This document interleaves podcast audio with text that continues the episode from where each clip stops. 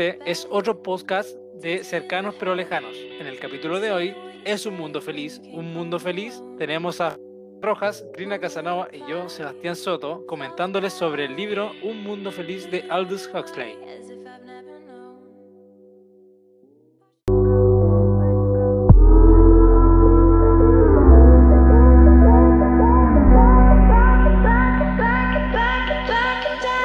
Florencia y Krishna me han contado que son grandes admiradoras de Aldous Huxley y una de sus más famosas novelas. Cuéntenos un poco. Hola Florencia. Es un agrado estar acá con ustedes. Muchas gracias por la invitación. Bueno, para iniciar, les quiero contar que siento una gran admiración por Aldous. Él particularmente vivió una infancia muy dura, ya que a los 14 años su madre falleció debido a un tumor cuando tenía 16 años, sufrió una enfermedad en los ojos llamada queratitis. Esta enfermedad produce una opacidad en las córneas y que lo mantuvo prácticamente ciego durante 18 meses. Pero él, a pesar de esta dificultad, sabe adaptarse y aprendió a leer. Aprendió a leer y tocar piano con el sistema de Braille. Pero a pesar de esto, de poder superarse, cuando cumplió 20 años, su hermano, quien estaba pasando por una grave depresión, huyó de la clínica donde estaba internado y se suicidó. A pesar de todo esto, él nuevamente se supera y logra salir adelante. Esa es la razón de mi admiración por él. Ahora, hablando sobre la novela, Un Mundo Feliz, es una de las novelas distópicas más famosas del siglo XX, en el cual nos presenta una sociedad futurista, utópica, muy tecnológica, en la cual a pesar de que las personas no generan vínculos estrechos entre ellas, que es lo que me parece más interesante de esta novela, ellos tienen todo el tiempo esta necesidad de estar con alguien. De hecho, ellos le tienen miedo a la soledad. Hola Sebastián, hola Krishna. Eh, bueno, a mí personalmente lo que me llamaba más la atención de esta novela es que se puede ver cómo las relaciones interpersonales entre los personajes cercanía. Eh, no tenían familiares ni sentían amor por el otro. También creo que cabe mencionar que una de las medidas que tomaban para evitar este vínculo cercano entre ellos es que no se podían tener hijos y era todo controlado, o sea, ellos mismos los hacían a través de un sistema artificial y el tenerlos, si alguien, o sea, me refiero, así que alguien quedaba embarazada, era horriblemente mal visto y ridiculizado. Mm, qué interesante. En un inicio me contaban que los personajes tenían miedo a la soledad. ¿Cómo era posible estar constantemente con personas sin generar un vínculo afectuoso?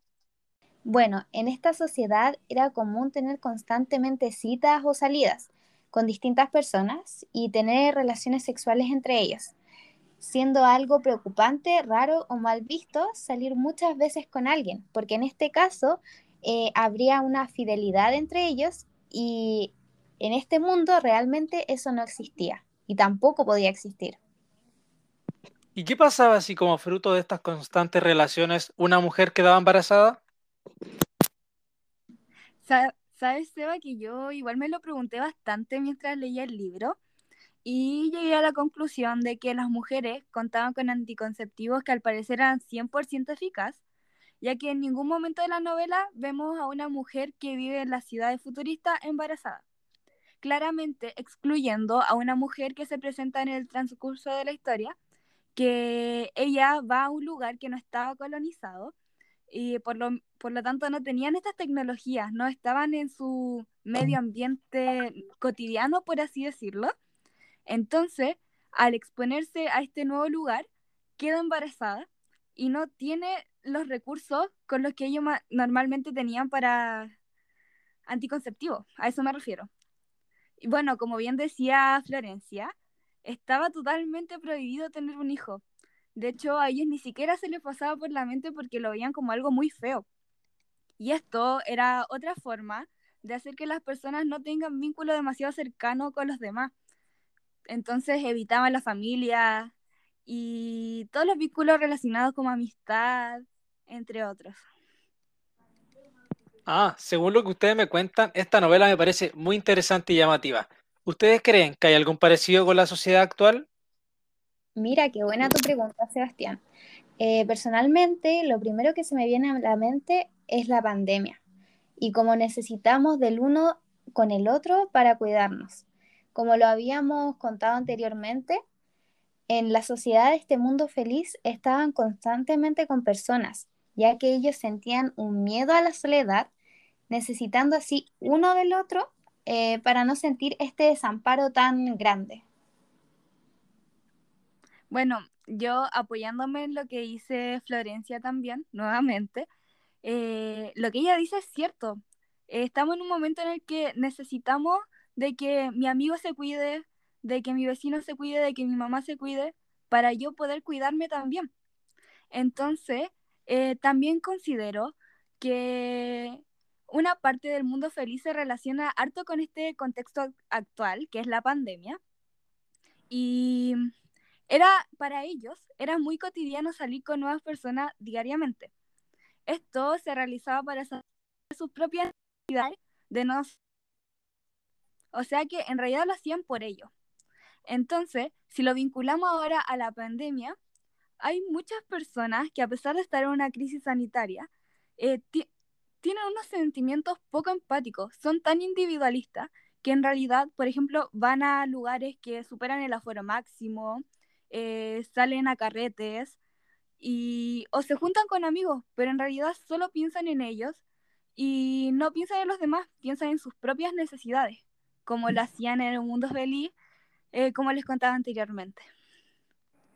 Sí, y además en esta novela eh, las personas no poseían afectos ni sentimientos por el otro, ya que ellos eran educados con esa convicción, lo cual me parece algo negativo y esto se demuestra claramente cuando los niños pequeños los llevaban al hospital y les enseñaban que la muerte no era un factor que produjese tristeza. Relacionándose nuevamente esto con lo que estábamos hablando, la falta de empatía y preocupación hacia el otro. Oh, estoy completamente de acuerdo. La situación de pandemia es algo complicada donde necesitamos que las personas sean más empáticas, lo que claramente se ve reflejado con lo que ustedes mencionan. Este texto me hace recordar a 1984. ¿Lo han leído?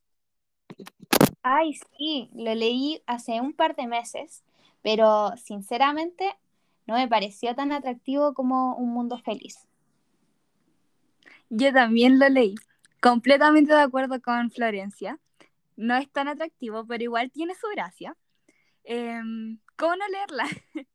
bueno, ahora que lo pienso bien, ya que me lo mencionas, eh, sí se relaciona harto con 1984, ya que ambas novelas son distópicas y poseen un sistema completamente autoritario. Una pregunta, ¿y a qué te refieres con novela distópica? A lo que me refiero es que en estas dos novelas se presenta una sociedad imaginaria en la que estaba bajo un poder totalitario o con una ideología determinada. Esto es completamente lo contrario a la utopía, que puedes haberla escuchado por ahí, que la utopía es prácticamente un gobierno perfecto y justo para todos. La distopía es lo contrario, es decir, algo que se, que se le da a esta sociedad, que es así. Ah, perfecto. Ahora ya entiendo. Gracias. Bueno, por si aún no lo entiendes, agregándolo a lo que te dije anteriormente, Em, digo esta distopía porque el mundo creado en 1984 era controlado y crudo en la vida de las personas. Esto lo mantiene bajo un control a través de la vigilancia. Eh, lo mismo ocurre en un mundo feliz, ya que era un sistema totalitario y todo estaba controlado. E incluso la reproducción del individuo era inducida a través de las técnicas artificiales. Es decir, ellos mismos manejaban a las personas que creaban. Y esto eh, con esto podían controlar las cualidades, las funciones de cada persona, es decir, cuál era su rol en la sociedad. Y lo que si mal no recuerdo, conllevaba una separación jerárquica entre los seres humanos. Sí, claramente hay una gran semejanza de distopía entre estas dos obras, pero esta se presenta de distintas maneras, pues eh, a pesar de que en ambas hay un mandato autoritario, sus intenciones no eran las mismas. En un mundo feliz se buscaba que las personas pensaran que la soledad era algo malo y estuviesen constantemente generando relaciones entre ellos.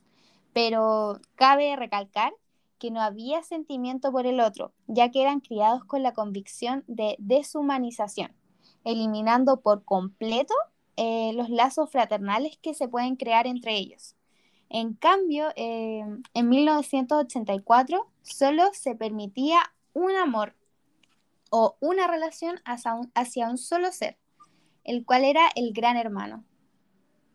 Bueno chicos, luego de esta interesante conversación, cada vez que me iban interiorizando un poco más el libro, me daban más ganas de leerlo. Y también me gustó mucho la manera en la que ustedes iban explicando la forma en la que el autor refleja esa desafección entre las personas en el ámbito sentimental, relacionándose con el individualismo y poca empatía de las personas en la situación de pandemia.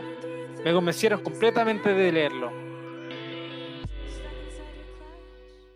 Bueno chicos, y en esto termina el capítulo de hoy. Se despide su locutor favorito en este nuevo y muy buen capítulo de Cercanos pero Lejanos. Completamente agradecido con nuestras invitadas Krina y Florencia y gracias a ustedes por escucharnos. Los esperamos en un nuevo capítulo. Chao. Chao, muchas gracias.